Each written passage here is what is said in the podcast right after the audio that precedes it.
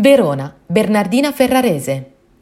Una testimonianza tragica parla di una famosa meretrice vissuta nel XVI secolo, forse la più ricca cortigiana della città, di nome Bernardina Ferrarese. Questa donna aveva guadagnato moltissimo dal suo mestiere e viveva nel lusso più sfrenato. Addirittura pare che nel suo giardino ospitasse animali esotici di ogni genere. Pare che adottasse diverse ragazze povere per iniziarle alla professione, ma trattandole male. Bernardina fu arrestata dalle autorità veneziane, le fu tagliato il naso e cavato un occhio, poi fu esposta al pubblico ludibrio e venne massacrata dal popolo. Infine venne trasportata all'ospedale di Pietà in fin di vita e lì morì. Bernardina infatti non pagava le tasse e non era nemmeno iscritta ai registri, quindi fu il podestà a fare in modo che morisse nella più totale vergogna, in modo da potersi accaparrare tutte le sue ricchezze.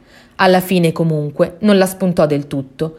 Eccetto quanto dovuto per saldare le tasse a Venezia, il resto della sua eredità andò all'ospedale di Pietà, luogo dove era morta, come da legislazione prevista.